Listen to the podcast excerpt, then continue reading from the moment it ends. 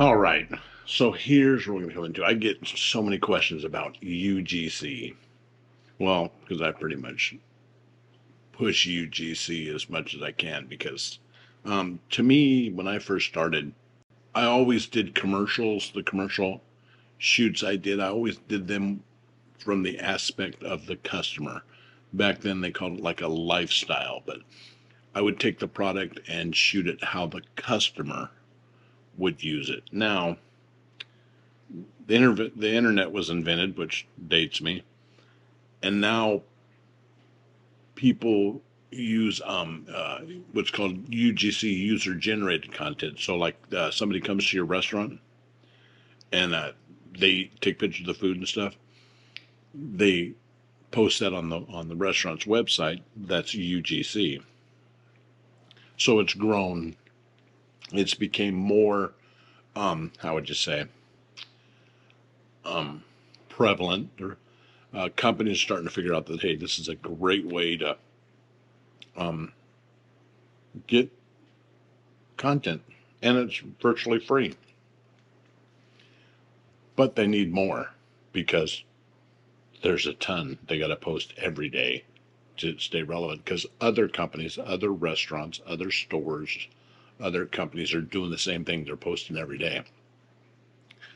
So the UGC creator was born, which for me was easy because I shot commercially for 32 years and I've always done it from the aspect lifestyles from the aspect of the customer using so like when I shoot for Jeep um, I will go and get a Jeep and take that Jeep out and do what one of their customers would do and film it doing that so that of course when somebody watches the commercial they go oh yeah that's what we do and boom it ticks it it it it scratches that little itch they got. It shows some com- commonality. Is that a word? Yeah, commonality. So now we had we had forward into UGC. Now companies are finding out that um, that is the perception that they're getting from UGC, user generated content. The same way the customer's telling everybody, and then it, it builds trust.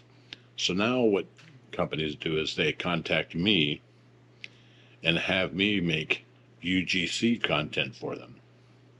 So I have a studio in there. Sometimes they'll send me the product, or I'll go out to where the product's being put in, or I'll be invited someplace to to try the product.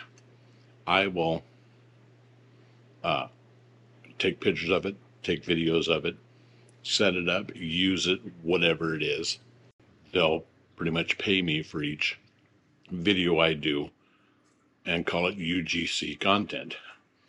Now, they're having me use the product and I'm giving my opinion of the product in the the the commercial. So it's not like they're paying me to do a commercial, but they are kind of paying me to do a commercial. Does that make sense? All right, so back to UGC. Um generally when I do any kind of UGC for the company I work for, or if I'm doing it for other, uh, I work for a company full time, and then I also uh, have a media company called Studio L7. But generally, I treat it like a a real commercial. So I'll record my own sound effects. It's like if I'm doing a coffee shop or something, I'll actually go in and record some of the glasses clinking, some or the cups clinking, uh, the way the espresso machine works, or grinding beans. I'll record my own stuff, and then I shoot a ton of B-roll. Because you know what, you can never have enough B-roll, even for UGC short short form videos.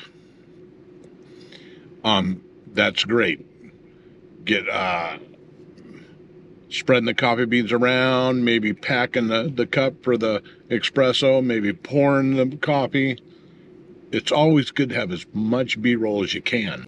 Mix that with the sounds and also use sound effects, whooshes, thumps, regular old sound effects. Make it look as cinematic as possible. A lot of times, I even sometimes I even use a wait for it I use a certain lens for a GoPro. Now, to be honest with you, I use a GoPro almost all the time. Yeah, I have bigger cameras, but the GoPro is so easy to use and so easy to get in places. It's just unreal. Now, a lot of times I shoot 360. I've got a setup where I use a four uh, Sony cameras on a on this mount that I made. That's all, and then I've got uh, Insta360 uh, uh, small 360 cameras, which are really convenient and have really good quality. And I use the GoPro. I have uh, uh, Lumix cameras. I use the GH5, the G85, the S5. I guess what I'm saying is, is that it really doesn't matter what kind of um, camera you have, be it GoPro, the phone, whatever. The best thing to do is just get out and use what you have.